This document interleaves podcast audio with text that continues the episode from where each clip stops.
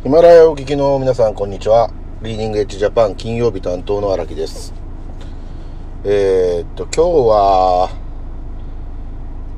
最近ちょっと話題になっている、まあ直接関係ないように思うんだけど、僕の中では何かちょっとそれは関連性があるなと思うような話題をしてみたいと思います。まあ、例のあの吉本興業のタレントさんと、まあ、会社側のどうのこうのっていう、まあ、一連の話ですよね。で、まあ僕大阪に住んでいるので、もちろん吉本興業なんていうのはもうすごく縁が深いっていうか、まあまあ身近な存在で、まあそのお笑い芸人さんなんかも、まあ全国平均に比べたらやっぱ大阪の人っていうのは、まあ何か愛着があるというか、まあいろんなその思いがあったりするんですけど、まあもうそれと同時にまあ吉本興業っていうもののね、あの存在も、まあ、同じようにみんな身近に感じてるわけです。でも僕らが知ってる、まあ、吉本っていうのは、まあ、お笑いの会社でいわゆる劇場を持っていて、まあ、今は エヌジーケー なんて言っているけども、まあ、ああいうその劇場で芸人さんが面白おかしく喋ってくれてっていうことを、まあ、ビジネスでやっている、まあ、会社なわけです。古くは、まああのー、安志清とか、それこそそのね、さんまさんだとかしんすけさんだとかもすごい 古, 古くからやってるような人たちがいる会社で、今はまあダウンタウンとかもいろんなこう新しい人が、まあ、ダウンタウンですらもう新しくないけども、いろんな人が出てきて、でまあどんどんどんどん会社として大きくなってきて、まあ芸能界っていうかテレビ業界、メディア業界に対してもすごく力を持ってきている会社ですよね。で、まあ、今回の、まあ、話の発端は、まあ、どうのこうの闇営業がどうのこうのっていうのが、まあ、あるわけですけども、まあ、そういう話は、まあ、ある意味どうでもよくて、今回、まあ、話を聞いていて、やっぱりここなんだなぁ、なんて思うのは、あの、まあ、新旧のギャップなんですよね。特に今回、まあ、比較的中堅どころの若い芸人さんが、まあそのいろんな会社にこういうことをされたとか、こういうふうに言われたっていうことに対して、あの自分でメディアに発表して、でそれがまあそのいいか悪いかみたいな話に今なってきていて、あのいろんな話になっているんですけど、あの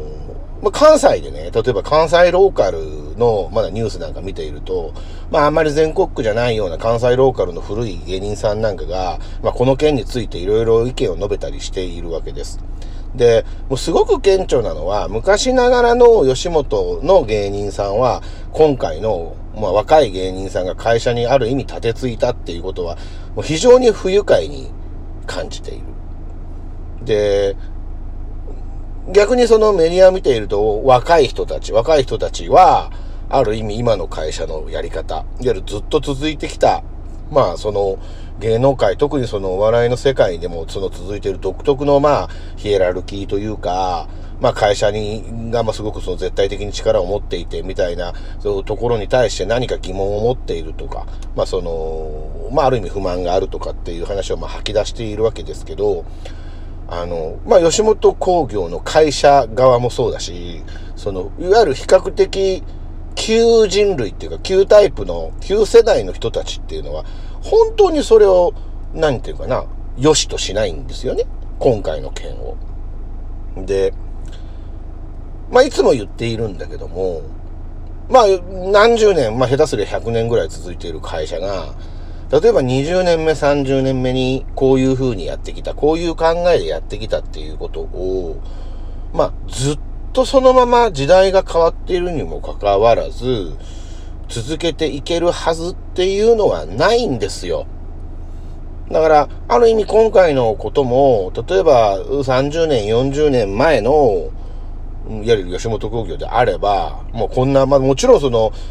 例えばツイッターがあるとかね、例えばその エスエヌエス で拡散できるとかっていう、そんな話ももちろんそんな技術もない中で、あの声を上げた若い人たちの声が世の中に伝わることももちろんなかっただろうし、今こういう時代だからこそああいうことができたんだろうし、明るみになったんだろうしっていうことを考えていくと、やっぱりその今うまくいっている。昔からこういうやり方をやってたらそこそこやっていけているっていうことをずっと続ける、ずっと続くことだろうなと思っているっていうことが、やっぱり一番のまあ問題。あれだけ大きなその組織、大きな力を持っている会社ですら、そこのうまいことその世代をくぐり抜けていくっていうか、時代を渡っていく、まあ、感覚、もしくはその習慣、そんなものがね、そのうまくアップデート、もう僕らがいつも言うようにアップデートできていないと、やっぱり時代に合わなくなってきて、もう今やまあその崩壊寸前のところまで来てるわけで、組織として。で、やっぱりここが今のやっぱり日本の時代の、にあの今の時代の日本の企業で、日本のまあビジネスマンがやっぱり一番その認識しないといけないところなんだと思うんです。だから新しいことを、新しいことっていうかな、例えば価値観とか、まあ、ルールなんていうのはやっぱりその時代が変わると変わってくるわけですよ。まあ、僕はあの喫煙者なんですけど、あのまあまあにじゅうねんぐらい前はね、別にタバコ吸ってる人も多かったし、ある意味まあ、なんだろうな、今ほど、なんだろう、タバコを吸ってない人に対しての、まあある意味それは、そこその時代は別に良かったわけじゃないけど、あの、ケアができていない、なかった時代で、大っぴらにタバコが吸えた。なんだったら新幹線の中でも全然吸えたし、なんだったら普通の、あの、在来線の中でも吸えたような時代もあるわけですよ。でもまあ今や、どんどんどんどんその時代が変わってきて、感覚が変わってきて、ルールが変わってきてってこうなってきてる。でもまあそれに、いわゆるその反発するんじゃなくて、その時代時代のルールに従って、時代時代の考え方に沿ってやっていってたりするわけです。だから、ビジネスを続ける。で、今のビジネスを、その、発展させる、いわゆる商い規模を大きくするっていうことにおいて、何度も言うけど、アップデートっていうキーワードが一番大事なことだと思うんです。で、まあ先週も言っていたけども、もう日本国内のマーケットっていうものはアップデートしたくてもアップデートできないんですよ。マーケット自体がもう縮んじゃうんで。だからこのアップデート、一番大事なアップデートっていうことをやるためにどうするかっていうことにおいて、今までのマーケット以外のところにマーケットを作る、もしくはマーケットを探してくるっていう考え方っていうのが、ある意味正しい。もう断言しちゃうけど、もう正しいわけです。もう続かないことが分かっているのに、そこでじーっとその試行錯誤するっていうのは全然クレバーな選択じゃない。だから、まあみんないろいろ考えている中において、まあ今回その、もうじゅうがつにその差し迫ってきたけども、提案しているような、まあその、まあ比較的ね、まあその例えば中国にしても韓国にしても、まあ比較的日本の中でもメディアの意識操作があるのでね、あまりいい印象を持ってない人も多いけども、やはり人が多い、で場所が多い、マーケットが多いっていうのがやっぱり商売をやるに上においては、やはりすごくやっぱり一番大事なというか魅力的な要素なわけであって、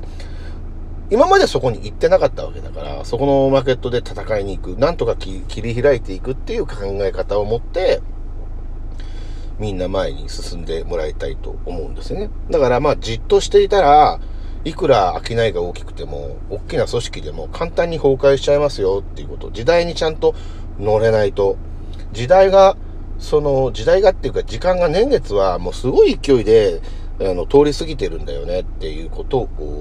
やっぱり分かっていく必要があると思います。